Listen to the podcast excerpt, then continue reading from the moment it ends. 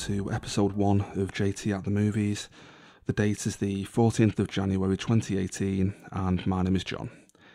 And today we will be looking at The Disaster Artist, a movie that not only stars James Franco, but is also produced and directed by him as well. Uh, but before moving on to that, I will just explain what I'm aiming for with this podcast. If you're not aware, this is a spin off from the Don't Spoil the Ending podcast. And while over on that show, we cover movies both old and new, the idea with this is to cover movies that are currently in cinemas. So it's going to have quite a different uh, tone and feel to it. But I'm hoping in future we can get a few guests on here just to change things up and hopefully keep things interesting. So first I'll just uh, set the scene. I watched this at the Odeon Great Northern in Manchester. It's an old AMC theatre. There were roughly 10 to 15 people in the audience, so it wasn't a huge attendance. Uh, during the funny sections, it felt like I was the only one laughing, so I don't know what the general feeling about the film was. Okay, let's uh, just move on to the main review. Now, I will explain. The Disaster Artist is a film about the making of another film. It's about the making of The Room from 2003. Now, I'm sure a lot of you already know about The Room from 2003, but for those of you that don't, here's just a, a brief overview. Uh, the Room is a film written, directed, produced, and starring Tommy Wiseau. It was also completely financed by Wiseau as well, to the tune of $6 million, all of his own money. Uh, the plot of The Room is pretty simple.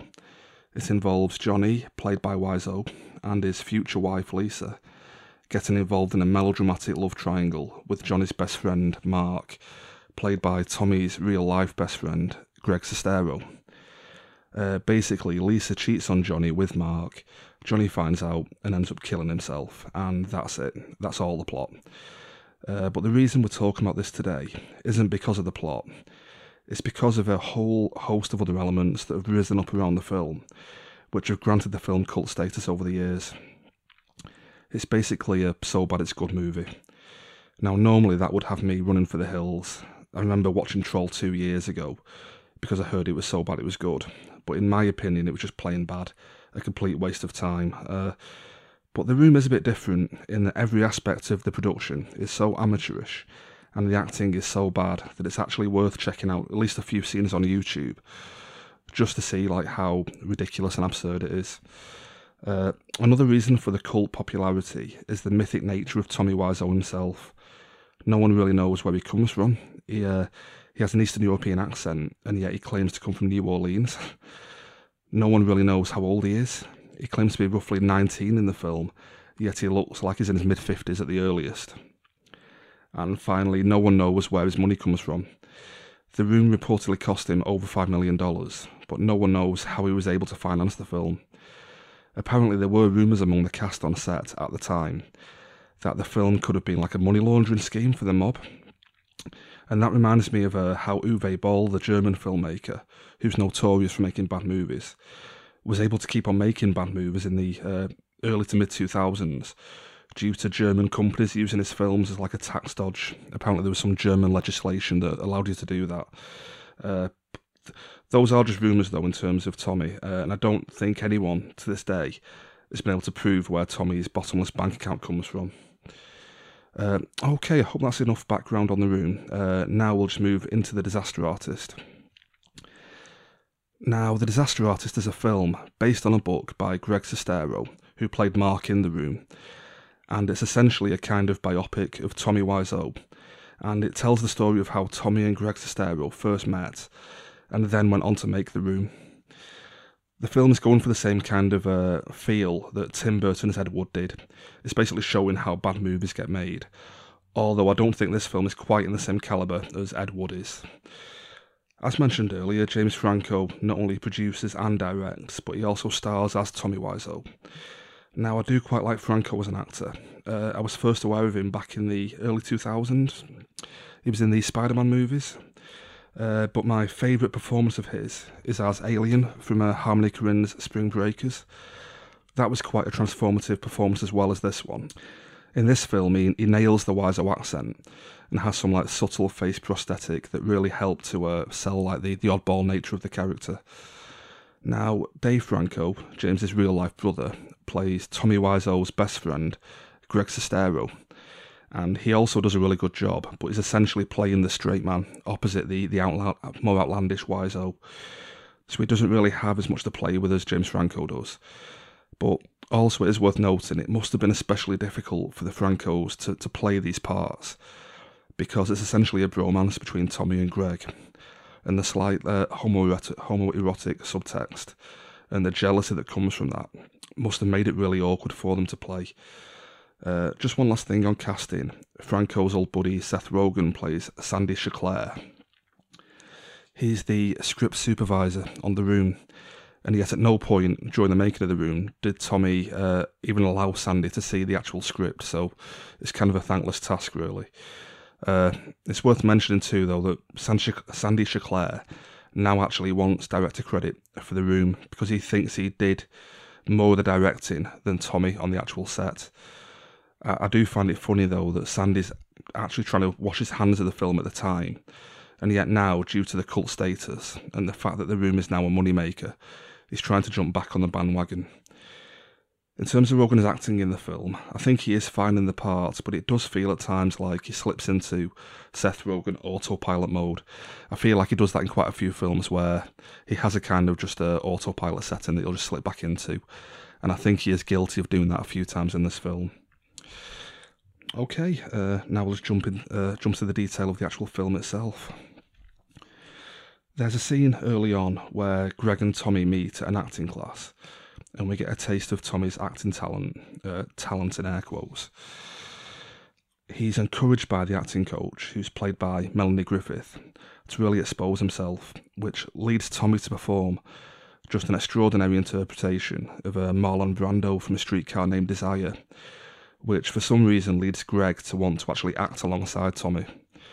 I think at one point Greg asks him, you know, how do you do it? How do you put yourself out there like that?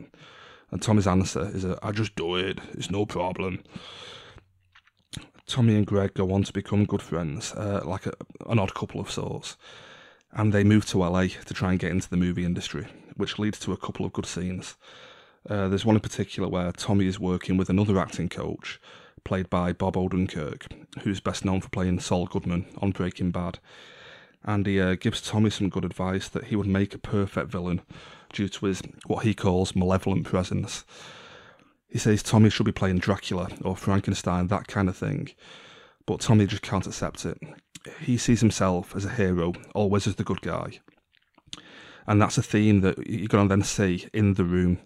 He basically paints himself as the sacrificial hero at the end of that film.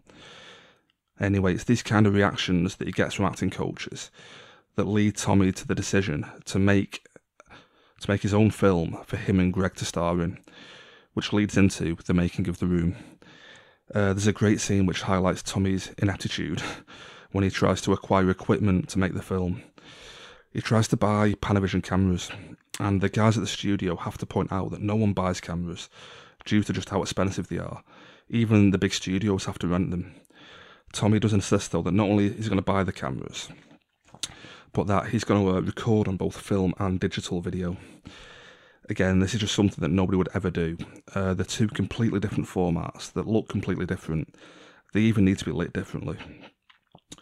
Uh, apparently, at the time, Tommy also had a custom mount built so we could rig up both the cameras to work side by side. Again, just insanely expensive uh, piece of kit. As soon as the studio guys see the amount of money that Tommy's planning to spend, they're then more than happy to help him achieve his vision. From there, we get a kind of greatest hits package of the filming of all the worst scenes from the room. Uh, there's another scene that really shows how Tommy just doesn't know what he's doing. Uh, Tommy's paid for an expensive alleyway set to be made. But when Seth Rogen turns up, he points out that there's an actual alleyway right outside the studio that looks exactly like the set. And why didn't they just film out there to save money on the production? To which Tommy replies, because we are making real American movie. Again, he's just obsessed with you know being seen as like a kind of all American hero kind of figure. Uh, I think it's the scene too where someone refers to the director of photography as the DP, and Tommy just doesn't know what he's referring to. Again, just you know, he doesn't have a clue about the day-to-day workings of a movie set. Just little things like what a DP means, that kind of stuff. Uh, the filming seems to go from just like one catastrophe to the next. Uh, There's a good like running gag throughout the film that as the filming progresses and gets more and more out of hand, we're constantly updated with subtitles showing the filming schedule. It starts off showing like day 20 of 40, day 30 of 40, etc. But then by the end, uh, sorry, by the end of filming, it's actually saying then like day 50 of 40, day 60 of 40. That got quite a big laugh in the theatre. That was a good, uh, good little nod. Uh, and so, just to jump ahead, after a lot of trials and tribulations, Tommy finally gets his movie made and is all set for the big LA premiere that he's paid for. I'll just mention that at that point, actually. Uh, he actually paid for a theatre in LA to show the film for two weeks because that is the limitation you need to meet in order to be considered for the Oscars. So that just gives you an idea of what Tom's intentions were for this film. He had no idea what kind of reaction he was going to be getting. Uh, but just back to the uh, back to the night of the show, and things don't go quite the way Tommy intended. As the film goes on, the audience is laughing more and more at his masterpiece. Uh, Tommy is at first heartbroken by what he sees as just more rejection by the world. But after a few kind words from his good friend Greg, it makes him realise that despite what he intended, people are enjoying the film regardless. Uh, and thanks to Greg's encouragement, uh, he decides to accept the audience's somewhat ironic applause and declares he always intended the film to be comedic as credits roll. Now, I'll just point out this final section is one of the few points in the film that I don't think is 100% accurate. I don't think the film was immediately met with ironic approval, and I definitely think it took quite a while before Tommy Wiseau was able to appreciate the, the ironic cult status that the film now enjoys. Um, I'll just move on to final thoughts. Uh, on the whole, I enjoyed The Disaster Artist quite a bit. I've never seen a film directed by Franco before, and uh, his direction was fine, but I was expecting something maybe a bit more experimental. Might be a bit unfair, but uh, the real heart of the film, though, is in the performances by the Franco brothers. They make this film work as a com- comedic bromance more than anything, and I found it to be consistently fun and funny, and I'm going to go with a solid 4 out of 5 stars. Okay, and so that's everything for episode 1. Uh, I'd like to thank you for sticking with this, and I would really like to hear some feedback uh, from you guys as to how you think this went. Because I, I, admit right now, I feel a bit like Tommy Wiseau myself. I've got an idea in my head of how I want this to go, but I'm dreading it becoming a, a bit of a disaster of my own. Uh, I'm not sure yet what I'll be reviewing for episode 2, but if any of you have seen The Disaster Artist, please let me know what you think of the film. You can uh, contact me at Taylor1980 on Twitter or by email at don'tspoiltheending at gmail.com. So thanks again for listening, and I'll be back next week with another film. Cheers, bye.